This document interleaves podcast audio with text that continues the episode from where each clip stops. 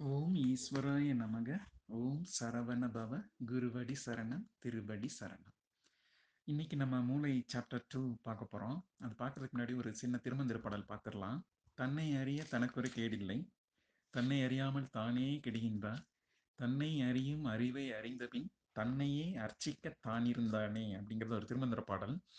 இந்த பாடலோட முழு அர்த்தம் வந்து சாப்டர் டூ படிக்கும் போதும் ஆகம வேதம் படிக்கும் போதும் உங்களுக்கு நல்லாவே புரிஞ்சிடும் இருந்தாலும் முதல் லைனுக்கு மட்டும் அர்த்தம் தெரிஞ்சிடலாம் முதல் லைனோட அர்த்தம் என்னன்னா தன்னை அறிவது என்பது தன்னுடைய மூளையை பத்தி தெரியறது தான் அப்படின்னு எண்ட் ஆஃப் தி சாப்டர்லாம் ரொம்ப கிளியரா முருகப்பெருமான் கொடுத்துருக்கிறாரு.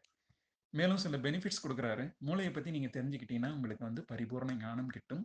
ஞானம் கிட்டுறதுனால உங்களோட தாட் ப்ராசஸ்ஸை நீங்க மாத்தி அமைச்சுக்கலாம். உங்களுக்கு ஆதாரம் மூளையோட எரிபொருளுக்கான என்ன எப்படி இயங்குதுன்னு தெரிஞ்சுக்கிறது மூலமா நீங்க வந்து முக்காலத்தையும் அறியும் அறிவு கிட்டும் அப்படின்றாரு.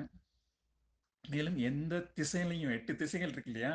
எட்டு திசையில என்ன நடந்தாலும் உங்களுக்கு தெரிய வந்துடும் அப்படின்னு சொல்றாரு. ஸோ இதுதான் இந்த சாப்டரோட பெனிஃபிட்ஸ் ஸோ சாப்டரோட மைய கருத்து என்னன்னா உடல் எப்படி உருவாகுது அப்படின்னு தான் இந்த சாப்டர் வந்து டீல் பண்ணுது. ஆனால் அதுக்கு முன்னாடி சில முக்கியமான பாயிண்ட்ஸ்லாம் பார்த்துடலாம். ஸோ இந்த பாயிண்ட்ஸ் என்னென்னா முதல் பாயிண்ட் என்ன சொல்கிறாருன்னா மூளையோட ஆற்றலை பற்றி தெரி சொல்கிறாரு ஒரு மூளையோட ஆற்றலை பற்றி நீங்கள் தெரிஞ்சுக்கணும்னா ஒன்றும் இல்லை. அண்டத்தையும் பேரண்டத்தையும் இயக்கிறதே இந்த பெருவெளியில் உருவாகும் ஆற்றல்கள் தான்.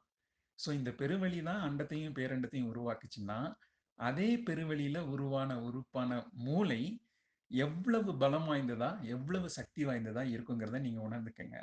அப்போ ஒரு ஈசனுக்கு நிகரான உறுப்பு வந்து இந்த மூளை. ஏன்னா அது பெருவெளியில் உருவானது.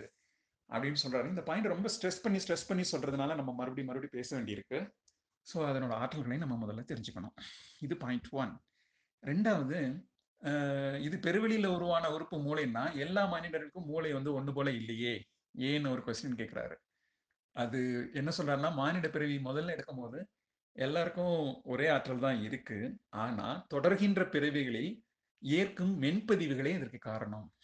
மென்பொருட்களே இதுக்கு காரணம்ன்றார் அதாவது நம்ம பண்ற கர்ம வினைகள் ஆணவம் மாயையெல்லாம் சேர்ந்து சேர்ந்து சேர்ந்து மூளையோட அணுக்கள்ல சேர்ந்து சேர்ந்து சேர்ந்து அதனோட மூளை ஈர்த்து பெறும் ஆற்றலின் அளவு குறையிறதுனால எல்லா மூளையும் ஒன்று போல திங்க் பண்றதில்ல.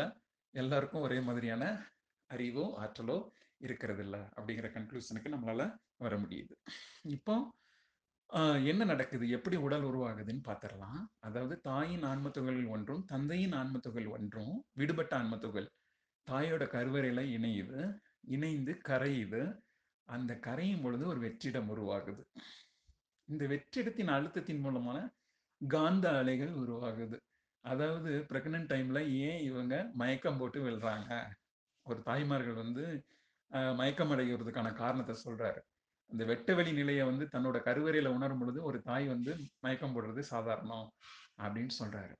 இந்த காந்த அலைகள் வந்து மறுபடியும் அழுத்தம் கொண்டு சுழல்களை உருவாக்க ஆரம்பிக்குது.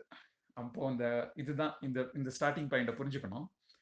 இந்த ஸ்டார்டிங் பாயிண்ட புரியும் போது இந்த எப்போ இந்த வெட்ட அதாவது வெற்றிடம் உருவாகுதோ அப்பந்தான் மூளையோட ஆதார உறுப்பான சிரசும் சுழுமனை நாடியும் உருவாகுது. அதை நம்ம புரிஞ்சுக்கணும். விழிகளும் சாரி விழிகளும் சுழுமுனை நாடியும் உருவாகுது. இதுதான் ஆதார உறுப்பு. இந்த சுழுமுனை நாடி உருவான பிடனே எண்ணற்ற நரம்பிழைகள் பின்னி பிணைந்து அதன் மூலமா ஒரு சுழல் உருவாகுது ஸோ முதல்ல விழிகள் அப்புறம் அது சுழுமனை நாடி. சுழுமனை நாடி மூலமா எண்ணற்ற நரம்பிழைகள் இந்த நரம்பிழைகள்லாம் உருவாகிற நேரத்துல ஒரு சுழல் உருவாகுது. அந்த முதல் சுழல் தான் தலைமை சுரபி. ஸோ இதை புரிஞ்சுக்கிட்டாங்களே மிகப்பெரிய ஞானம் வந்து கிடைச்சிரும் அப்படின்ட்டு அவர் கொடுத்திருக்கிறாரு. ஸோ அதனால் இதை மறுபடியும் ரிப்பீட் பண்ணுறேன் அதாவது தாயின் ஆன்மத்துகள் ஒன்றும் தந்தையின் ஆன்மத்துகள் ஒன்றும் கருவறையில் இணையும் பொழுது கரைந்து ஒரு வெற்றிடம் உருவாகுது. ஸோ இந்த வெற்றிடம் தான் பெருவெளி நிலை. அதனால தான் தாய்மார்கள் மயக்கம் போட்டு விழுறாங்க. ஸோ இந்த பெருவெளி நிலையை வந்து தாய்மார்கள் உணரும் பொழுது பேர்மகிழ்வு கொண்டிடுவார் அப்படின்ட்டு அடுத்த சாப்டர்ல சொல்றாரு. ஸோ இந்த டைம்ல என்ன ஆகுதுன்னா விழிகளும் சோழுமணி நாடியும் உருவாகுது. இந்த சுழுமுனை நாடி உருவாகும் பொழுது அடுத்து பேரண்ட நிலை உருவாகும் இல்லையா உடல்ல. ஸோ அந்த பேரண்ட நிலை என்னன்னா எண்ணற்ற காந்த இலைகளை எப்படி ஆஹ், வெட்ட வெளியில இருந்து அந்த காந்த இலை வெளியே வரும்பொழுது வெப்ப இலையை அந்த பல இலைகளா தெரியுது இல்லையா? அதே மாதிரி இங்க மூளையிலையும் பல நரம்பிலைகள் ஒன்று சேர்ந்து ஒரு சுழலை உருவாக்குது. அந்த முதற் சுழலே தலைமை சுரபி. இதை தெரிஞ்சுக்கிட்டவங்களே பெரிய ஞானம் கிடைக்கும்னு முருகப்பெருமான் மிகப்பெரிய கருணையோட சொல்லியிருக்கிறாரு. ஸோ ரொம்ப நன்றி.